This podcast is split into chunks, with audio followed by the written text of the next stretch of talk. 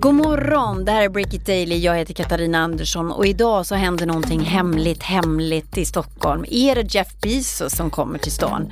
Vi har också hittat spännande nyheter i Starbreeze-härvan. Välkommen att lyssna.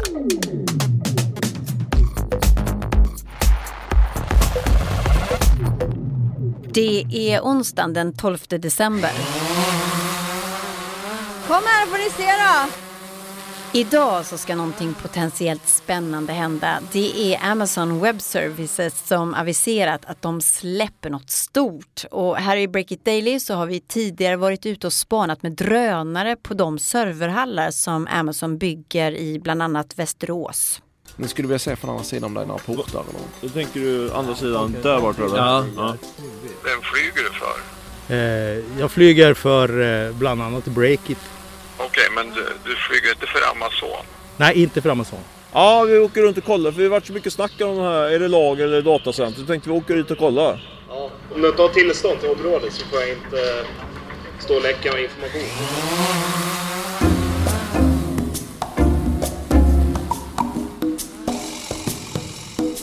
Det har varit mycket hemlighetsmakeri kring nyheten som Amazon ska släppa idag. Så mycket att Breakits Erik Wisterberg som är en luttrad reporter höjt på ögonbrynen.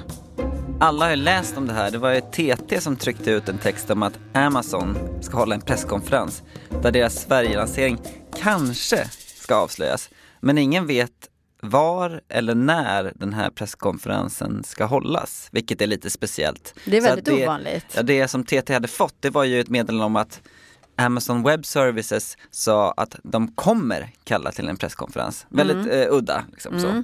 Och jag ringde upp min kontakt på Amazon Web Services för att kolla lite bara eh, när jag måste vara på jobbet och sådär för att inte missa det här. Och han lät ju helt nipprig när jag ställde den här enkla frågan om jag måste vara inne på jobbet tidigt eller om jag liksom kunde vara här på förmiddagen för att inte missa den här nyheten. Nipprig.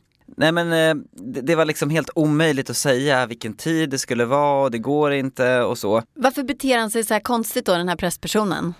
Som jag ser det så finns det två alternativ till det. Antingen så är han ju stressad över att det här har blivit helt feltolkat och överhypat.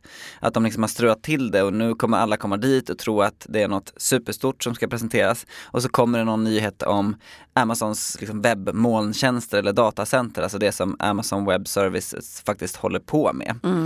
Eh, och att folk då blir besvikna helt enkelt. Och det andra är ju det uppenbara att det verkligen är dags nu och att det är de på Amazon Web Services här i Stockholm som har fått uppdraget att liksom sy ihop den här lanseringen och nu är det väldigt, väldigt pressat och därför blir de liksom stressade över helt vanliga frågor om vilken tidpunkt eh, som det här ska hållas. Mm. Men Erik, du hade ju en ännu hetare teori också. Ja, det är mer, väl min joker, men min kontakt där på Amazon liknade det vid en raketuppskjutning som Sa skulle han ske. så? Ja, han sa faktiskt, för jag sa så här, men snälla kan du inte bara säga vilken tid det är? Jag lovar att jag inte ska säga till någon annan vilken tid det är. Och då sa den här personen att, nej men det är som en raketuppskjutning, man kan liksom inte säga när en raketuppskjutning ska ske, för den kan bli försenad och så. Och då tänkte jag att, tänk om det är så att självaste Jeff Bezos ska komma till Stockholm. Jeff. Tänk om. Ja, och att de då inte liksom riktigt kan säga när eller var eller så.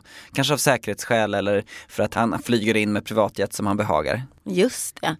Men hur som helst så kommer vi följa det här med spänning och vi har ju varit eh, del av den här hypen av vad som ska hända kan man säga. Precis, det, det hårda jag kan komma med det är väl att det kommer inte ske nu tidigt på morgonen utan det här kommer ske någon gång under förmiddagen så håll utkik på breaket.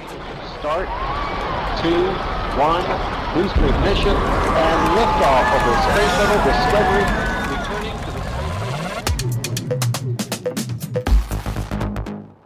Gå går vidare i Break It Daily. Vi har ju följt spelföretaget Starbreeze krasch förra veckan. En rekonstruktör har satt igång jobbet med att försöka rädda företaget och igår så skrev vi om att han har släppt de första dokumenten där man kan läsa mer om läget på Starbreeze just nu. Om tillgångar och skulder, balansräkning och annat som vid första anblicken kanske verkar ganska tungt och trist. Men Erik Wisterberg, du har ändå hittat ett par karameller i det här materialet. Mm, jag drar väl det mest oväntade först. Den allra största skulden som rekonstruktören listar, som är på över 300 miljoner kronor. Det är liksom ingen bank eller Skatteverket eller sådär som det brukar vara. Utan det handlar om så kallade earnouts för två uppköp som Starbreeze gjorde när det här bolaget var på uppgång. Det var dels den LA-baserade spelstudion Geminos och det franska VR-bolaget Eporn. Och de här säljarna, alltså grundarna och ägarna i de här bolagen, de fick betalt i Starbreeze-aktier. Men de skulle också kunna få cash längre fram, alltså det som kallas för earnouts helt enkelt. Och de här earnoutsen dyker nu upp i rekonstruktörens handlingar som den faktiskt enskilt största skulden som eh, Starbreeze potentiellt har framöver. Så att den här kraschen kan ju innebära något väldigt tråkigt för de här entreprenörerna som sålde sina spelbolag till Starbreeze. Men vad vet vi om de här eh, entreprenörerna då? Det är två tunga personer från eh, USAs liksom, nöjes och spelindustri. Det är Cos Lazuras och Fu Katan. Och den första av de här, han eh, är en sån här tung Warner Bros-chef, eh, jobbade på Fox, Atari och ledde också ett tag Vin Diesel, han den här actionskådisens eh, spelstudio. Och eh, den andra killen, Fu, han har jobbat med spelproduktioner som Terminator 2 och Die Hard, alltså gjort spel av coola Hollywoodfilmer. Jaha, så det här är en Hollywood-koppling då till Starbreeze kan man säga.